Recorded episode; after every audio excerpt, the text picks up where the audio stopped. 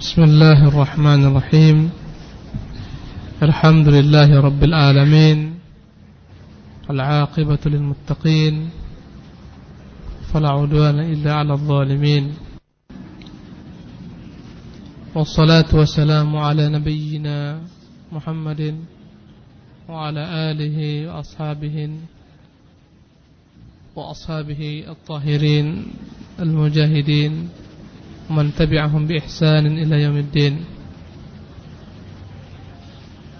أما بعد para ikhwah yang dimuliakan Allah Mari ini adalah kita harapkan akhir pembahasan daripada kehidupan Rasulullah sallallahu alaihi wasallam episode akhir daripada kehidupan Nabi Muhammad yang mulia sallallahu alaihi wasallam kalaulah kita berbicara di penjelasan yang silam tentang haji beliau yang akhir yang disebut haji wada maka hari ini adalah penjelasan tentang kematian Rasulullah sallallahu alaihi wasallam. Para ikhwah yang dimuliakan Allah. Sebelum Rasulullah sallallahu alaihi wasallam wafat, beliau telah sempat menyiapkan pasukan untuk memerangi orang-orang Romawi. Orang-orang Romawi ya ketika melihat penyebaran Islam begitu luasnya mereka khawatir akan memeluk agama ini wilayah-wilayah yang berhasil tunduk di bawah mereka akhirnya begitu marahnya Romawi dengan wilayah-wilayah kecil yang mengikuti agama Muhammad sallallahu alaihi wasallam sampai dia pernah membunuh mereka membunuh Farwah bin Amr al-Juzami yang merupakan gubernur di negeri Ma'an yang ditentukan yang dipilih dan diangkat oleh orang negara Romawi. Tentunya melihat sikap Romawi ini jika dibiarkan akan sedikit demi sedikit kembali mencaplok wilayah-wilayah yang telah tunduk kepada Islam, maka Rasulullah siapkan ketika itu pasukan yang besar pada bulan Safar tahun ke-11 Hijriah di bawah pimpinan Usama bin Zaid bin Haritha. Rasulullah perintahkan agar Usama menuju negeri Balqa dan Darawim daerah Palestina untuk menakut-nakuti orang Romawi dan untuk mengembalikan kepercayaan terhadap wilayah-wilayah yang berbatasan dengan Romawi yang dahulu tunduk kepada Romawi dan sekarang telah berpindah kepada kaum muslimin. Tentunya juga untuk mengembalikan wibawa kaum muslimin di mata bangsa Arab. Jangan sampai orang menganggap bahwasanya dengan masuknya mereka dalam Islam akan mendatangkan kehancuran bagi mereka maka terjadilah dialog antara sebagian kaum muslimin terhadap sikap Rasulullah sallallahu alaihi wasallam yang mengangkat Usama ketika itu masih berusia 18 tahun. Begitu mudahnya. Mereka menyayangkan sikap Rasulullah sallallahu alaihi wasallam. Maka tatkala sampai kepada Rasulullah sallallahu alaihi wasallam berita ini, beliau bersabda, in tat'anu fi imaratihi faqad kuntum tat'anuna fi imarati abihi min qabl. Kalaulah kalian meragukan dirinya sebagai pemimpin kalian, maka berarti kalian telah meragukan kepemimpinan ayah ayahnya sebelumnya. Karena ayahnya terbunuh. Zaid bin Harith terbunuh dalam perang Mu'tah memerangi orang-orang Romawi.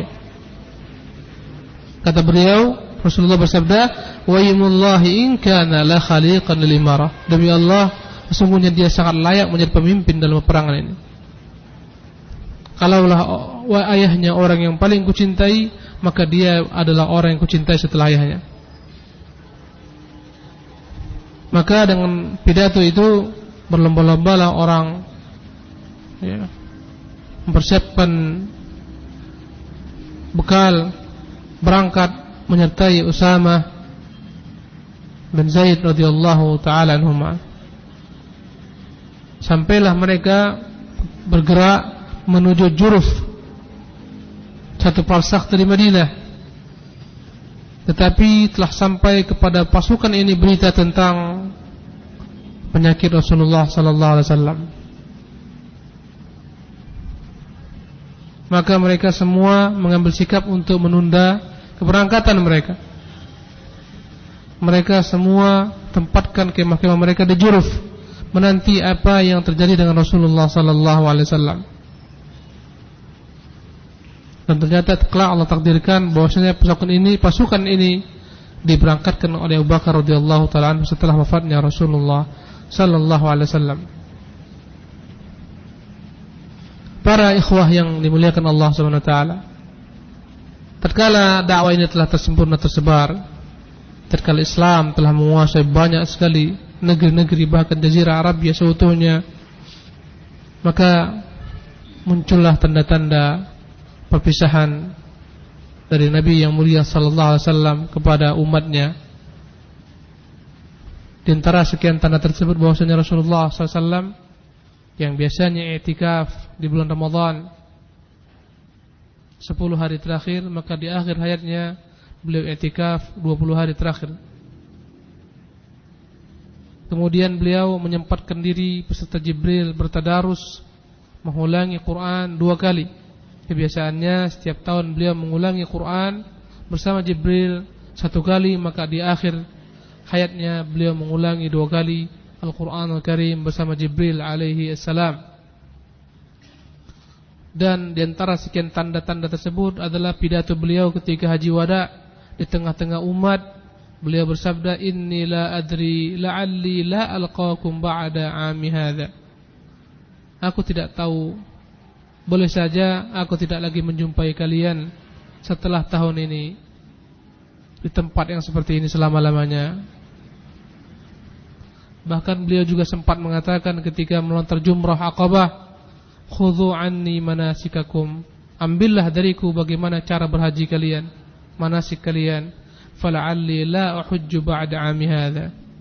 Boleh jadi aku tidak akan pernah lagi selama-lamanya haji setelah tahun ini. Dan turunlah kepada Rasulullah surat An-Nasr menunjukkan Islam telah sempurna, agama telah sempurna. Idza jaa nasrullahi wal fath. Ketika telah datang pertolongan Allah dan telah ditaklukkan Makkah.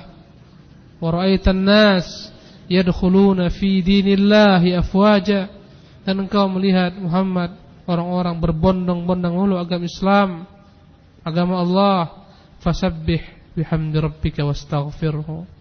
Maka bertasbihlah engkau, pujilah Tuhanmu dan mohonlah kepadanya ampunan, ampunan. Innahu kana tawwaba. Sungguhnya dia Maha penerima taubat. Inilah surat yang terakhir turun dari Al-Qur'an Al-Karim. Pada awal bulan Safar tahun 11 Hijriah Nabi sallallahu alaihi wasallam keluar menuju Uhud maka dia mendoakan para syuhada yang dikuburkan di Uhud di gunung Uhud yang terbunuh pada perang Uhud sebanyak 70 orang sahabat. Beliau menziarahi mereka seolah-olah ini adalah ziarah penghabisan.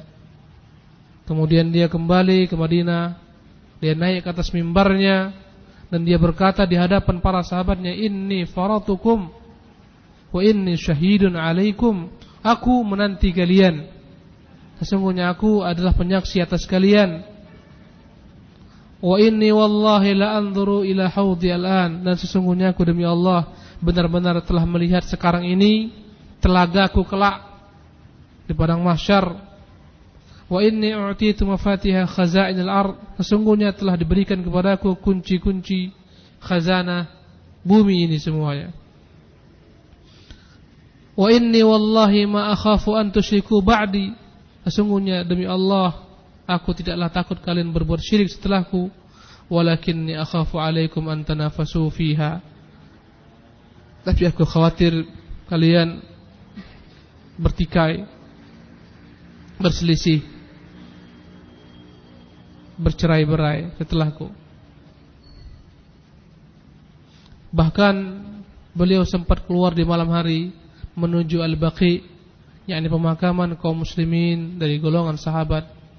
Dan sampai hari ini di Madinah namanya Al-Baqi, di malam hari beliau berangkat menuju Baqi.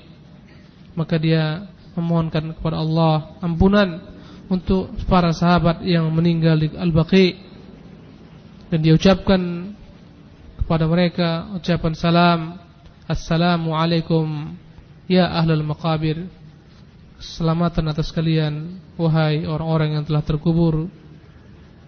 Liyahin lakum ma asbahtum fihi Bima asbahan nas fih.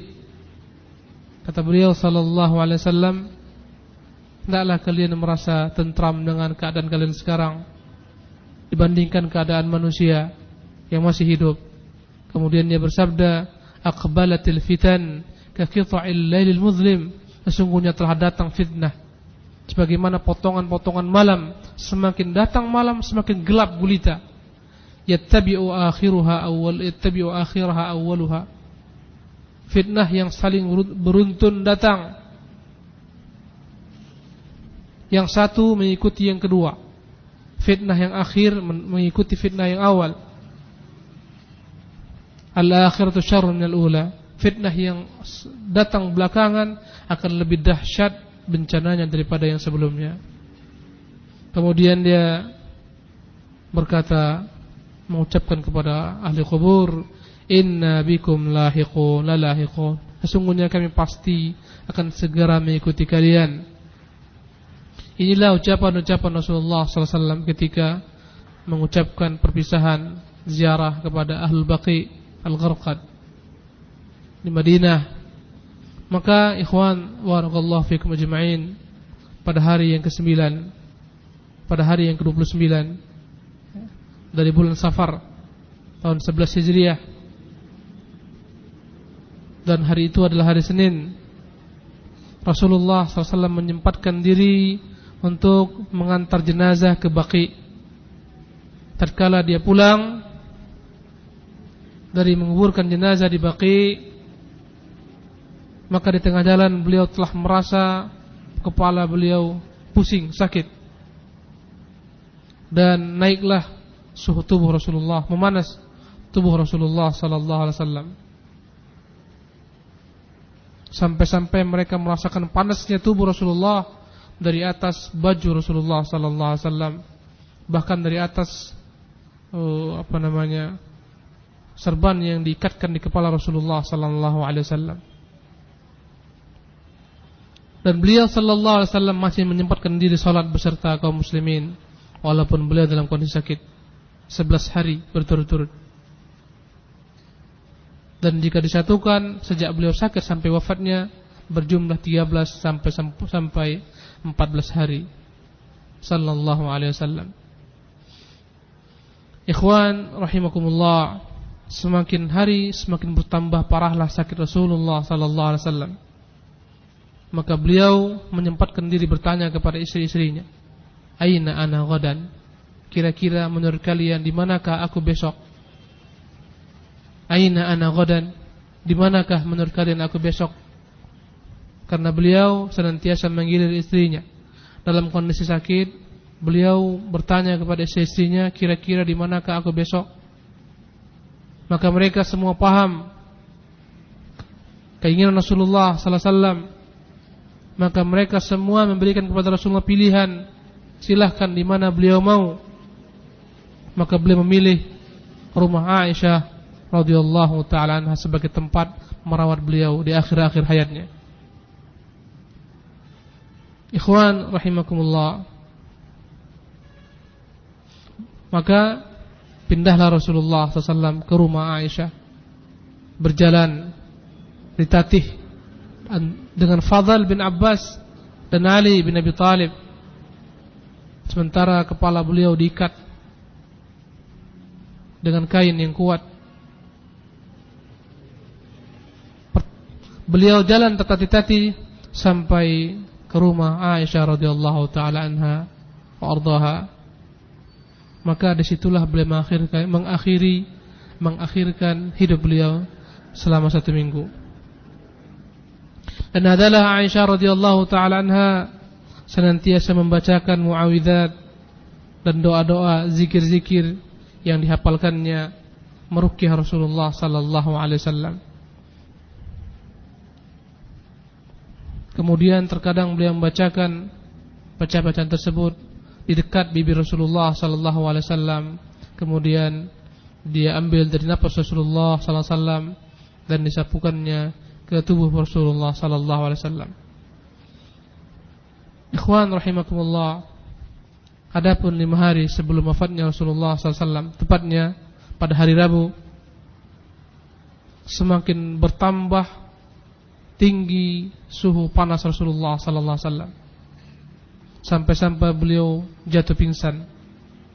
Sampai-sampai beliau berkata, Hariku alaiya sab'a qirabin Tolong Hendaklah kalian kompres aku. Cucuk curahkan kepadaku Air perigi Dari tujuh perigi. Hatta akhurja ilan nas Fa'ahad ilaihim.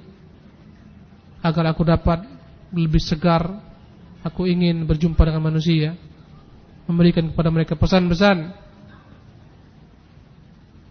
Kemudian Maka mereka menudukkan Rasulullah dan mengompres Rasulullah SAW dengan air sampai beliau mengatakan cukuplah cukuplah.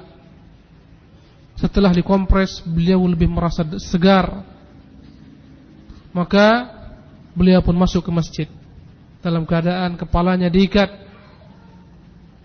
Duduklah beliau di mimbarnya sallallahu alaihi wasallam dan menyempatkan diri untuk memberikan wejangan pidato di hadapan manusia. Sementara manusia semuanya berkumpul di hadapan Rasulullah sallallahu alaihi wasallam maka beliau bersabda la'natullah 'alal yahudi wan nasara ittakhadhu qubur anbiya'ihim masajid. Laknat Allah telah ditumpahkan kepada orang-orang Yahudi dan orang-orang Nasara Nasrani. Mereka telah menjadikan kuburan-kuburan nabi-nabi mereka sebagai tempat-tempat ibadah sebagai masjid-masjid. Dalam riwayat lain beliau bersabda qatalallahu al-yahuda wan nasara. Semoga Allah binasakan orang-orang Yahudi dan Nasara. Mereka telah menjadikan kuburan nabi-nabi mereka sebagai tempat-tempat salat masjid-masjid. Kemudian dia bersabda la tattakhidhu qabri wathanan yu'bad. Janganlah kalian jadikan kuburanku sebagai berhala yang disembah. Sallallahu alaihi wasallam. Merupakan isyarat dari beliau sallallahu alaihi wasallam. Agar jangan sampai umatnya menyembah beliau menjadikan kuburan beliau sebagai tempat pemujaan. Beliau memberikan kepada umat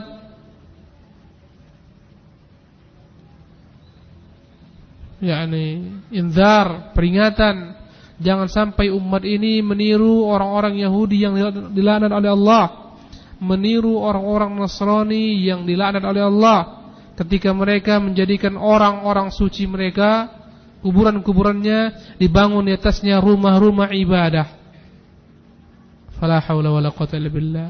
Dan ancaman Nabi ini, ikhwan rahimakumullah, dilanggar oleh sebagian kaum muslimin sejak dinasti Fatimiyah yang bercokol di Mesir yang terus-menerus kerajaannya sampai ke Maroko, ke Afrika sana. Sejak itulah orang-orang Daulah Fatimiyah ini yang beragama agama batiniyah yang dikafirkan oleh ulama kaum muslimin tidak dianggap kekhilafahan mereka mereka lah yang memulai memprakarsai membangun kuburan-kuburan orang saleh. Di atasnya dibangun masjid dibuat kubah-kubah. Mereka lah yang pertama kali membuat bid'ah membangun kuburan-kuburan wali-wali orang saleh para sahabat di atasnya masjid-masjid. Dan itu ditiru oleh sebagian besar kaum muslimin di seluruh penjuru negeri-negeri Islam sampai saat ini. Illa ma rahimallah, kecuali negeri-negeri yang dirahmati oleh Allah Subhanahu wa taala. Kemudian Rasulullah SAW sempat berkata kepada para sahabat-sahabatnya menawarkan kisah sembari beliau bersabda, "Man kuntu jallatu lahu dhahran, fa hadha dhahri falyastaqid minhu." Barang siapa yang dahulu pernah terkena dengan cambukku maka inilah punggungku sekarang Barang siapa yang dahulu pernah punggungnya terkena dengan punggungku, maka inilah sekarang tiba waktunya. Silahkan balas, ini punggungku, cambuklah. Uman kuntu syatamtu lahu irdan, fahada irdi falyastaqim minhu. Barang siapa yang dahulu pernah ku celah, sekarang inilah aku, celalah aku. Sallallahu alaihi wasallam. Kemudian dia turun dan salat zuhur beserta kaum muslimin. Kemudian selepas zuhur dia kembali naik ke atas mimbarnya Kemudian kembali beliau berpidato, berpidato sebagaimana sebelumnya.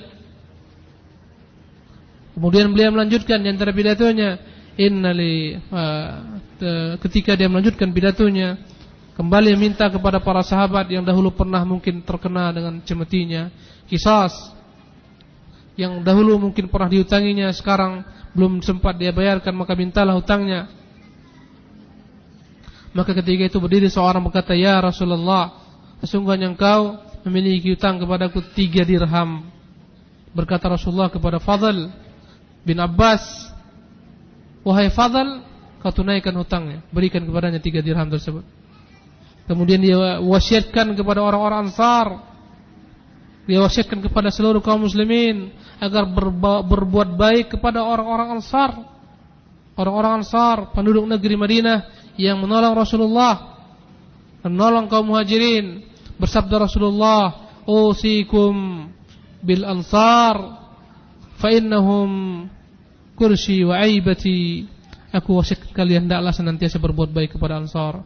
Mereka lah orang-orangku yang dekat denganku. Waqad qadaw alladhi alaihim. Mereka telah menunaikan semua beban yang di pundak mereka. Yang Allah bebankan kepada mereka. Wa baqiyal ladzi lahum tinggallah sekarang hak-hak mereka. Faqbalu min muhsinihim maka terimalah daripada kebaikan mereka.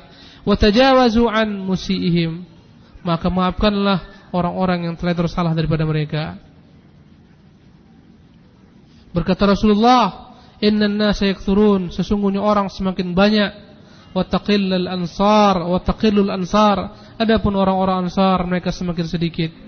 Sampai mereka kelak menjadi ibarat al-milih, ibarat garam dalam makanan, begitu sedikitnya dia. Tapi tanpa garam maka tidak ada rasa makanan. Maka beliau bersabda, "Faman waliya minkum amran yudirru fihi ahadan aw yanfa'uhu falyaqbal min muhsinihim wa yatajawaz an musiihim." Barang siapa yang kelak menjadi wali di antara kalian, menjadi pemimpin di antara kalian hendaklah senantiasa berbuat baik kepada mereka, tidak menyakiti mereka. Kemudian beliau bersabda sallallahu alaihi wasallam, "Inna 'abdan khayyarahu Allah." Sesungguhnya ada seorang hamba yang Allah berikan padanya pilihan an yu'tiyahu min zahratid dunya Diberikan baginya pilihan untuk memilih dunia dengan segala isinya. Wa baina indah disuruh memilih antara dunia dengan segala isinya atau memilih apa-apa yang disiapkan di sisi Allah. Fakhtara ma indah. Maka hamba tersebut memilih apa-apa yang disiapkan oleh Allah SWT di sisinya. Berkata Abu Sa'id Al-Khudri maka menangislah Abu Bakar radhiyallahu taala anhu mendengar ucapan Nabi yang mulia sallallahu alaihi wasallam itu. Berkata ketika Abu Sa'id fadainaka bi abaina wa ummahatina Berkata ketika itu Abu Bakar, sungguh ya Rasulullah, kami rela menebusmu dengan ibu dan bapak-bapak kami. Fa'ajibnalah. Berkata Abu Sa'id, kami heran terhadap Abu Bakar Siddiq. Faqala nas, "Unzur ila hadha syekh." Maka dia berkata kepada orang-orang, "Lihatlah Abu Bakar." Rasulullah memberitakan tentang seorang hamba yang diberi pilihan agar memilih dunia dengan gemerlapnya atau milih apa-apa yang ada pada Allah maka hamba tersebut memilih Allah Subhanahu wa taala apa-apa yang disiapkan, lihatlah bagaimana Abu Bakar menangis dan mengatakan, "Kami tebus engkau ya Rasulullah dengan bapak dan ibu-ibu kami." Tanpa mereka ketahui bahwa Abu Bakar paham hamba tersebut yang dimaksudkan Rasulullah adalah dirinya sendiri. Berkata ketika itu Abu Sa'id, maka jelaslah Abu Bakar orang yang paling mengerti di antara kami. Tidak paham para sahabat hamba tersebut adalah Rasulullah. Abu Bakar yang pertama kali memahami hamba tersebut yang disuruh pilih adalah Rasulullah sallallahu alaihi wasallam. Maka berkata Rasulullah sallallahu alaihi wasallam inna min amanin nas alayya fi suhbatihi wa malihi Abu Bakrin sesungguhnya orang yang paling dekat denganku yang paling aku tentram dengannya yang paling baik bersahabat denganku yang paling baik dengan hartanya dialah Abu Bakar. Walau kuntu muttakhidan khalilan ghaira rabbi lattakhadtu Abu Bakr khalila. Kalaulah aku dibolehkan mengangkat kekasih selain Tuhanku aku akan jadikan Abu Bakar sebagai kasihku. Walakin ukhuwatul Islam wa mawaddatuh. Tetapi dia adalah merupakan saudaraku dalam Islam yang aku cintai.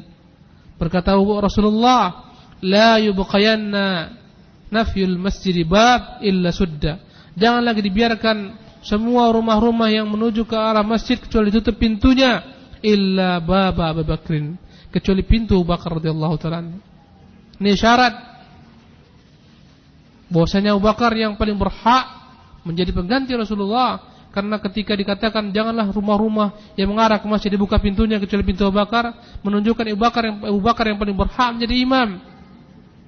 Karena itu pintunya tetap dibolehkan untuk dibuka kalaulah Rasulullah redha ridha Abu Bakar menjadi imam kaum muslimin pemimpin kaum muslim dalam perkara salat dalam perkara agama apalagi dalam perkara dunia kemudian ikhwan Adapun empat hari sebelum wafatnya Rasulullah sallallahu alaihi wasallam, tepatnya pada hari Kamis, semakin bertambah parah penyakit Rasulullah sallallahu alaihi wasallam. Beliau sempat berkata, "Halummu aktub lakum kitaban lan tadillu ba'da." Tolong, mari bawakan kemari kitab aku tuliskan wasiat untuk kalian agar kalian tidak tersesat selama-lamanya setelahku. Di rumah beliau ketika itu ada sahabat-sahabat di antaranya Umar. Berkata Umar radhiyallahu taala anhu, "Qad ghalaba alaihi al-waja'." Betapa khawatirnya Umar melihat penyakit Rasulullah. Betapa khawatirnya Umar ini akan beratkan Rasulullah. Berkata Umar, beliau dalam kondisi sakit parah. Wa innakumul Qur'an. Bukankah di sisi kalian ada Quran? Wa hasbuka kitabullah. Bukankah padanya cukup segala sesuatu? Maka ketika itu mereka berselisih sebagian ingin mengambil buku dan pena, sebagian mengatakan cukuplah kitabullah, bukankah Rasul dalam kondisi sakit? Akhirnya ketika mereka berselisih, berkata Rasulullah, "Qumu anni, pergilah kalian dariku." Sallallahu alaihi wasallam. Subhanallah. Sebagian ulama mengatakan Rasulullah ingin menuliskan wasiat siapa yang menjadi khalifah setelah beliau. Ke sana isyaratnya. Tentunya beragam versi. Orang Syiah mengatakan ini wasiat, Ali lah yang Rasul ingin tunjuk menjadi khalifah setelahnya. Dengan itulah mereka mencela Umar radhiyallahu taala yang membatalkan penulisan wasiat tersebut. Tapi jika kita lihat daripada arah perkataan Rasulullah, semuanya mengarah kepada Abu Bakar radhiyallahu taala anhu di akhir hayatnya. Rasulullah memberikan wasiat pada hari itu dengan tiga perkara di antaranya dengan mengeluarkan orang-orang Yahudi dan Nasara dari Jazirah Arab. Maka dikeluarkan semua orang Yahudi, Nasara dan orang-orang musyrikin dari Jazirah Arabia. Rasulullah wasiatkan untuk berlaku baik terhadap tamu-tamu yang datang, memberikan kepada mereka hadiah-hadiah, menarik mereka kepada Islam.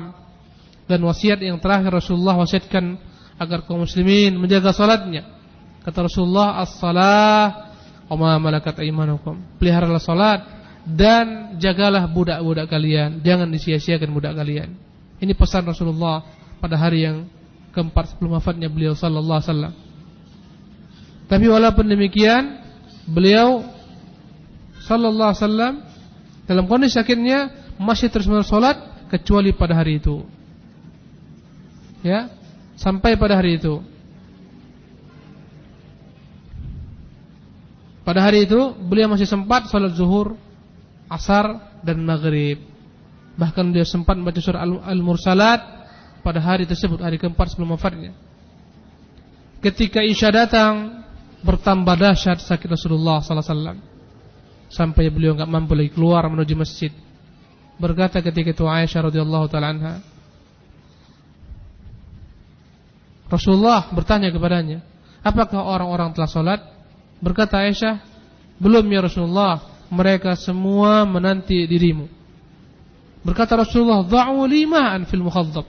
Letakkan air, kompres aku. Curahkan air agar aku dapat lebih segar. Kami kata Aisyah, kami pun mengompres beliau, ya, membalut beliau dengan air dengan kain yang diberikan air padanya. Bahkan beliau sempat mandi. Tatkala beliau bersiap-siap untuk berangkat, beliau jatuh pingsan. Kemudian dia bangun kembali sadar, kembali bertanya, "Asallan nas?" Apakah orang-orang telah sholat? Dan itu terjadi dua sampai tiga kali. Setiap kali beliau mau berangkat sholat beserta kaum muslimin, beliau pingsan kembali. Maka beliau mengutus agar Abu Bakar menjadi sholat, menjadi imam bagi agar sholat dengan manusia menjadi imam. Maka sejak itu Abu Bakar sholat menjadi imam bagi kaum muslimin. Ya. Karena ketika itu Rasulullah masih hidup.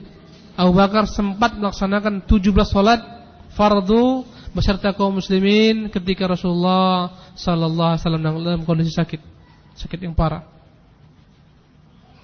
Bahkan beberapa kali Aisyah radhiyallahu taala anha meminta kepada Nabi agar dirubah jangan Abu Bakar menjadi imam.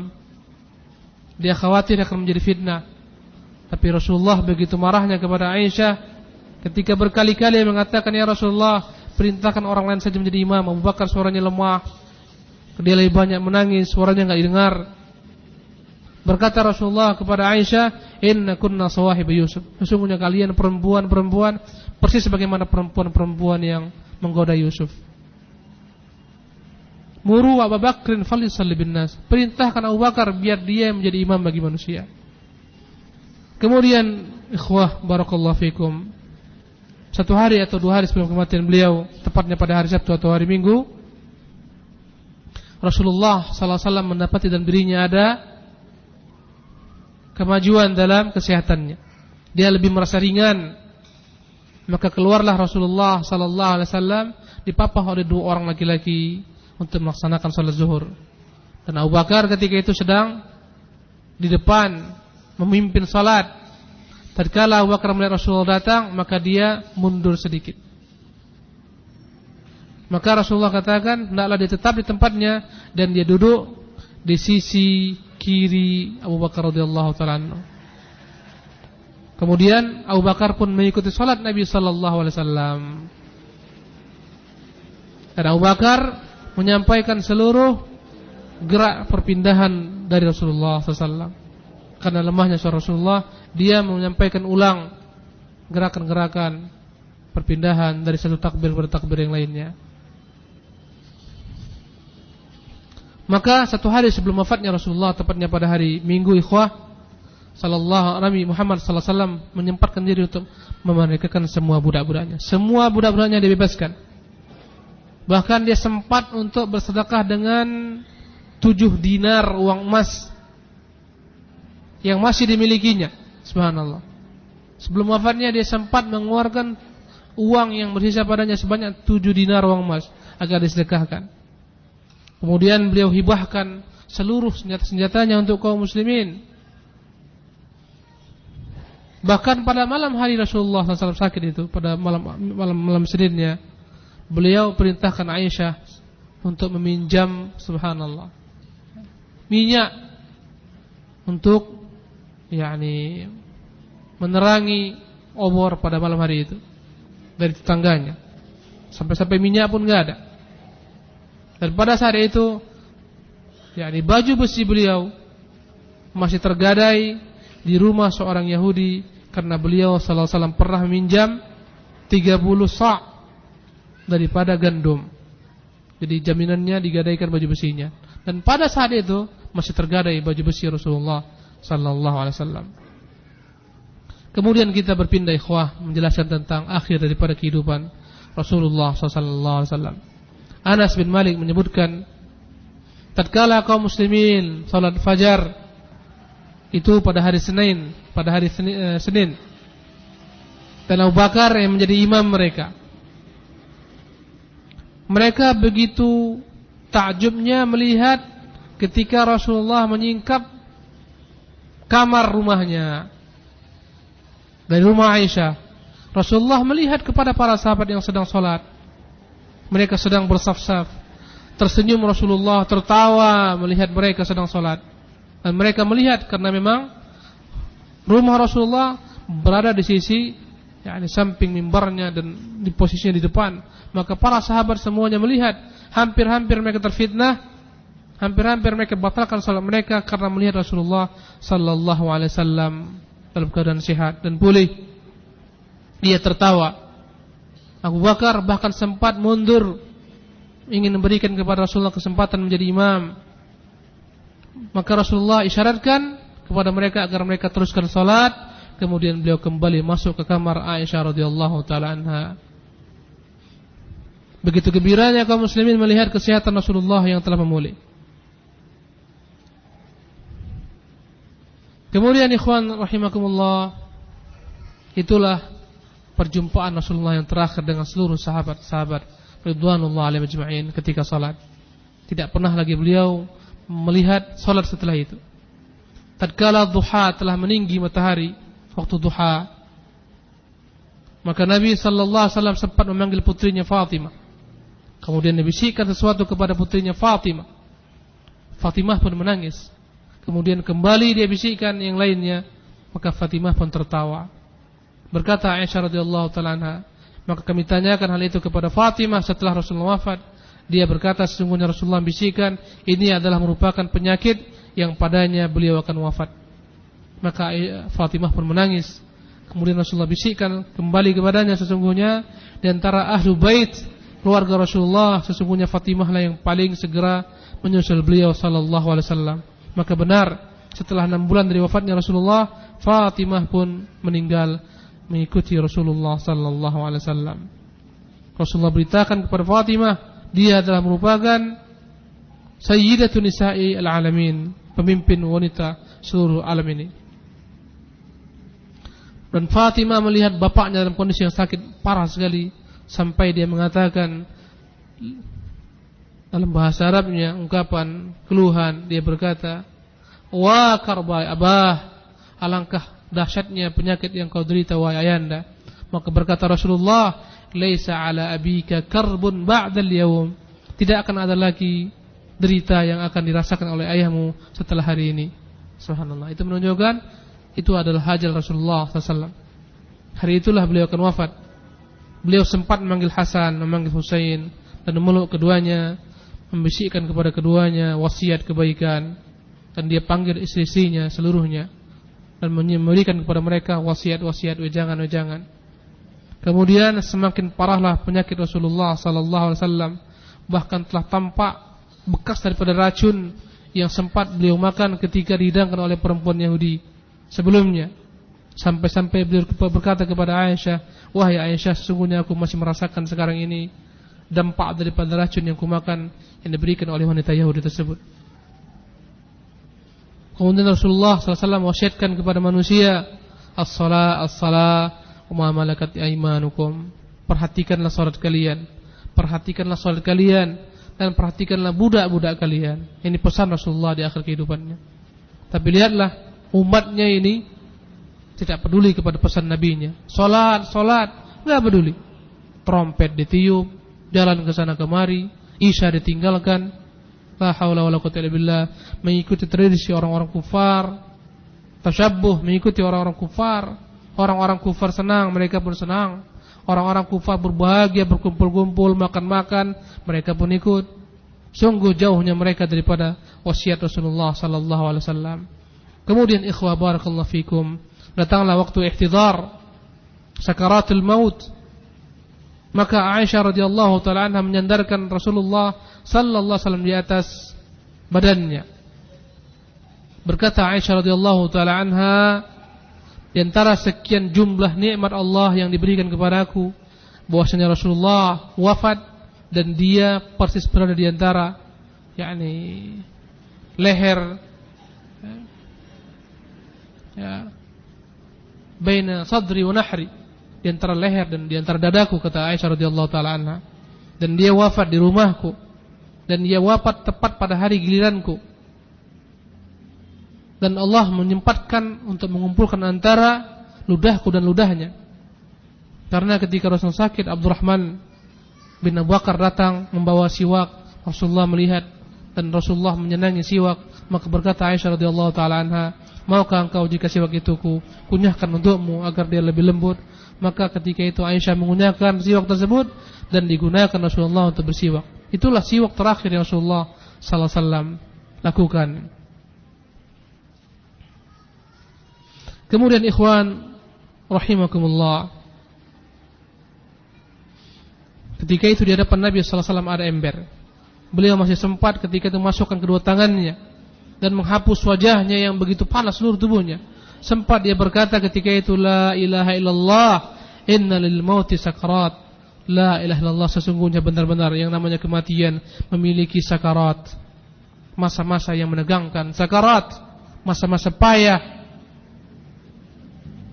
Tatkala beliau selesai bersiwak, beliau mengangkat kepalanya mengangkat tangannya serta jarinya melihat ke atas ke arah atap bergeraklah ketika itu bibirnya sallallahu alaihi wasallam dan Aisyah mendengar Rasulullah sallallahu alaihi wasallam berkata ma'al ladzina an'amta alaihim minan nabiyyin was-siddiqin wasyuhada'i was-salihin.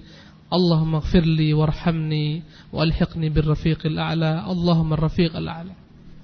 Mendengar Aisyah ucapan terakhir Rasulullah dari kedua bibirnya mengucapkan tapi aku akan mengikuti menyertai orang-orang yang kau berikan kepada mereka nikmat ya Allah dari golongan para nabi, siddiqin, syuhada dan salihin.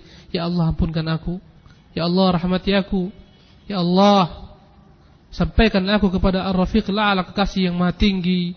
Ya Allah sampaikan aku kepada kekasih yang maha tinggi yakni Allah tabaraka taala. Beliau ulangi tiga kali kalimat ini. Kemudian tangan beliau pun melemah dan dengan itu beliau pun menemui Allah tabaraka taala. Inna lillahi wa inna ilaihi raji'un. Terjadi peristiwa ini ikhwah barakallahu fikum tepatnya pada hari Senin 12 Rabiul Awal pada tahun ke-11 Hijriah. Rasulullah ketika itu menutup umurnya dengan usia 63 tahun lebih daripada daripadanya 4 hari.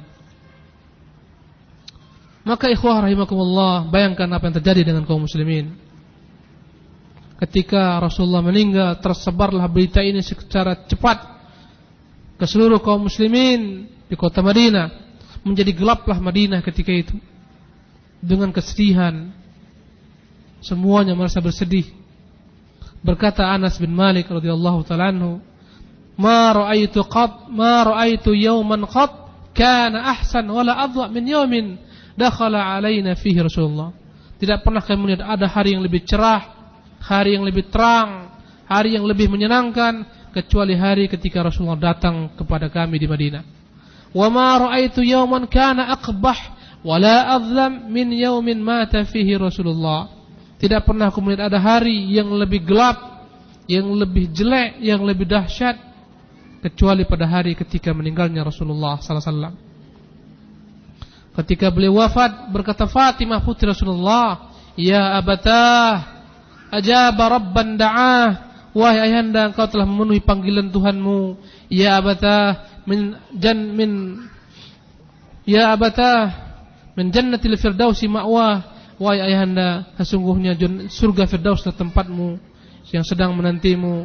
Ya abatah ila Jibril dan ah wahai ayahanda, kepada Jibril lah kami sampaikan bela sungkawa kami. Adapun Umar radhiyallahu taala anhu, ikhwah barakallahu fikum. Ketika mendengar kematian Rasulullah sallallahu alaihi wasallam, dia kehilangan kesadarannya.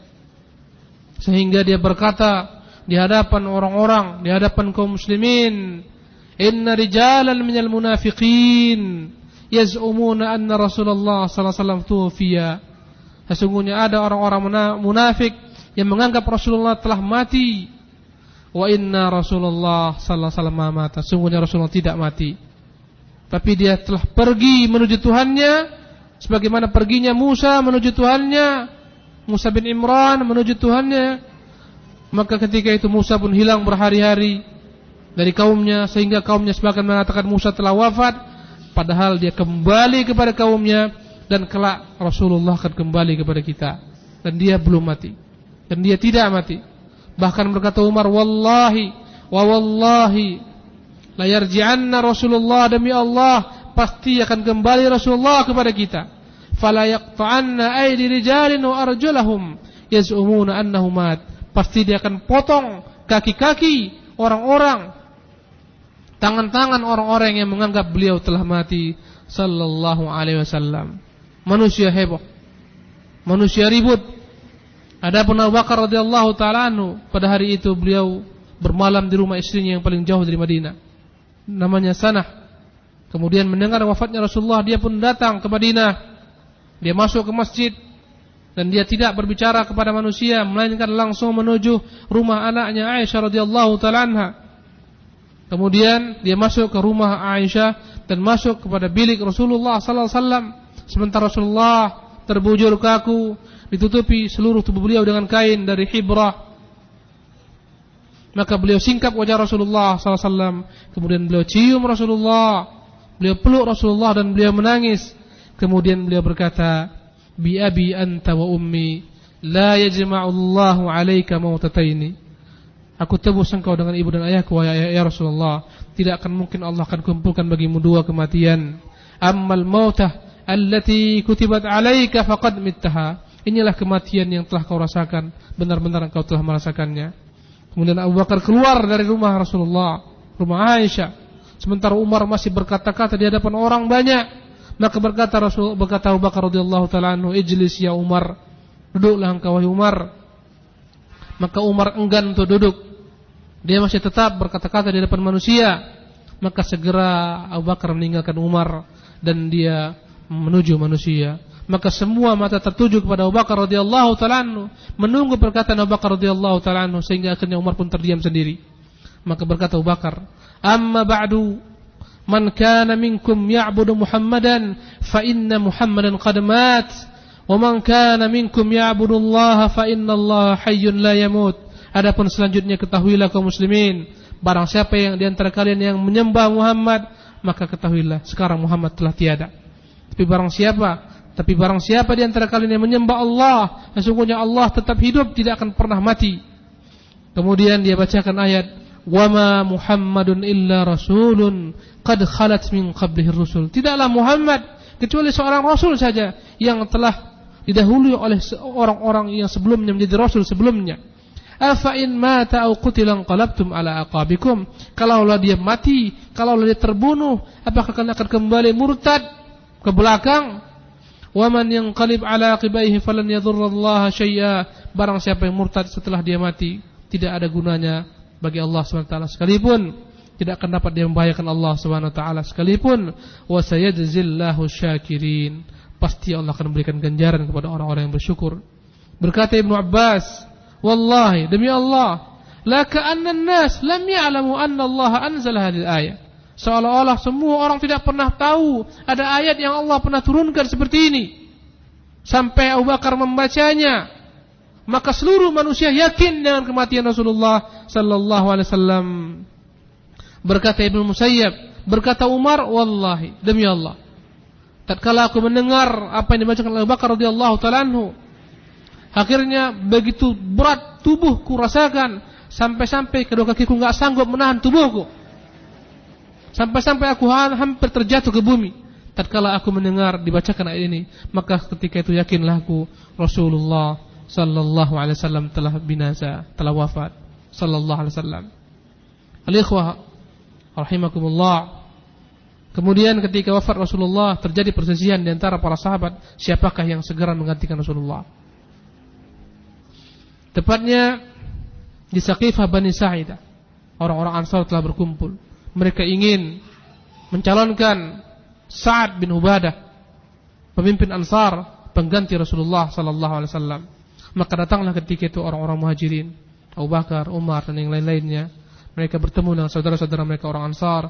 Akhirnya mereka masing-masing memberikan argumen sampai akhirnya berkata Abu Bakar radhiyallahu taala menyebutkan hadis Rasulullah, "Al-a'immatu min Quraisy" yang berhak menjadi pengganti imam adalah orang-orang Quraisy maka seketika itu semuanya pun sepakat menyerahkan kekhalifahan kepada orang-orang Quraisy. Maka ketika itu Umar membayar Abu Bakar radhiyallahu taala anhu dan sejak itu berbondong-bondong mereka membayar Abu Bakar menjadi pengganti Rasulullah sallallahu alaihi wasallam. Perkara hal itu membuat Rasulullah sallallahu alaihi wasallam belum lagi dikuburkan. Sampai akhir malam, tepatnya malam Selasa dan terus sampai subuh. Rasulullah SAW masih terbaring di atas di atas kasurnya dalam keadaan tertutup seluruh tubuhnya dengan kain yang menutupinya dan istrinya telah menutup keluarganya telah menutup pintu untuk tidak dimasuki oleh selain daripada keluarga beliau sallallahu alaihi wasallam. Pada hari Selasa mereka memandikan Rasulullah sallallahu alaihi wasallam tanpa mereka telanjangi sebagaimana menelanjangi orang-orang lainnya. Mereka mandikan Rasulullah dengan pakaiannya. Yang mandikan Rasulullah ketika itu adalah Abbas, Ali, Fadl, Quthum, kedua-duanya anak Ibnu Abbas, anaknya Abbas dan Syakran maula Rasulullah, budak yang Rasulullah bebaskan. Kemudian Usama bin Zaid, Aus bin Khawli. Mereka lah orang-orang yang mandikan Rasulullah adalah Abbas dan Fadl dan Quthum mereka yang memeluk Rasulullah. Adapun Usama bin Syakran mereka yang menuangkan air dan adapun Ali yang yang memandikan Rasulullah SAW menggosok-gosok Rasulullah. Adapun Aus beliau menyandarkan Rasulullah kepada dadanya. Kemudian Rasulullah mereka kafankan dengan memakai tiga kain kafan berwarna putih, kain suhuliyah yang terbuat dari Yaman, yang terbuat dari dari dari kapas tanpa ada baju dalamnya, tidak pula ada serban. Kemudian mereka pun berselisih di mana akan dimakamkan Rasulullah SAW. Ada yang mengatakan di, di Makkah karena di sana beliau lahir. Ada yang mengatakan di Palestina di sana beliau pergi untuk Isra, Mi'raj dan ada yang mengatakan di Madinah. Berkatalah ketika Abu Bakar menyebutkan Rasulullah pernah bersabda, "Ma qubidha nabiyyun illa dufina haitsu yuqbad." Tidaklah ada seorang nabi yang wafat kecuali dikuburkan di mana dia wafat. Maka seketika Abu Talhah mengangkat kasur Rasulullah yang di atasnya Rasulullah wafat, digali di situ lubang, kemudian dibuatlah lahat, di situlah Rasulullah sallallahu alaihi wasallam dikuburkan. Masuklah orang-orang sepuluh demi sepuluh, ya, menelatkan Rasulullah sallallahu alaihi wasallam tanpa ada yang mengimaminya. Kemudian bergantian mereka menyalakan Rasulullah SAW keluarganya terlebih dahulu kerabat-kerabatnya kemudian orang-orang muhajirin setelah itu orang-orang ansar, setelah itu kaum wanita, setelah itu anak-anak. Semuanya dilaksanakan pada hari Selasa setelah wafatnya Rasulullah satu hari. Sampai masuklah malam Rabu. Berkatalah Aisyah ketika selesai dikuburkan, kami tidak pernah sadar bahwa kami telah menguburkan Rasulullah sallallahu alaihi wasallam. Subhanallah. Berkata mereka, kami tidak sanggup untuk menimbun Rasulullah sallallahu alaihi wasallam. Demikianlah ikhwan rahimakumullah, yakni kisah tentang wafatnya Rasulullah sallallahu alaihi wasallam. Dan kita melihat sampai di sinilah kajian sirah kita. Semoga Allah taala memberikan kepada kita kemudahan untuk berupaya meniti jejak Rasulullah sallallahu alaihi wasallam, meniru kehidupan Rasulullah, meniru pribadi beliau, akhlak beliau kelembutan beliau, kebaikan beliau. Dan semoga kita kelak akan dikumpulkan oleh Allah Subhanahu wa taala beserta Rasulullah sallallahu alaihi wasallam di telaga haudnya. Sebagaimana dia katakan ana faradtukum al haud. Aku menanti kalian di haud. Maka ikhwah barakallahu fikum bersabarlah kita menjalankan agama yang mulia ini. Bersabarlah kita di atas sunnah yang mulia ini. Sesungguhnya Rasulullah akan menanti kita di telaganya. Dan Rasulullah mengancam akan adanya orang-orang yang mau meneguk daripada telaga beliau dari umatnya. Tapi kalau mereka akan meneguk telaga beliau semuanya dicampakkan ke neraka sehingga mereka sehingga berkata Rasulullah ummati ummati Allah itu umatku itu umatku. Maka Allah berkata ya Muhammad sesungguhnya engkau tidak tahu apa yang telah mereka buat setelah engkau meninggal. Apa yang telah mereka ada-adakan setelah mereka setelah engkau meninggal. Sesungguhnya mereka telah kembali murtad, mereka telah menambah-nambah agama. Maka berkata Rasulullah, suhqan suhqan bu'dan bu'dan binasalah mereka, dijauhkanlah mereka dari rahmat Allah Subhanahu wa taala. Semoga kita termasuk kepada umatnya yang kelak menemui beliau di telaganya dan kita dapat meneguk daripada telaga Rasulullah sallallahu alaihi wasallam dan ikhwan rahimakumullah yakinlah siapa pun yang hidup di atas sunnah beliau mereguk daripada sunnah beliau. Sebagaimana kata Ibnu Qayyim rahimahullah taala menikmati sunnah beliau mati di atasnya berjuang di atasnya berdakwah kepadanya insyaallah pasti akan dapat mereguk telaga Rasulullah sallallahu alaihi wasallam. Aqulu ma tasma'un wa sallallahu wasallam nabiyina Muhammadin. Wassalamu alaikum warahmatullahi wabarakatuh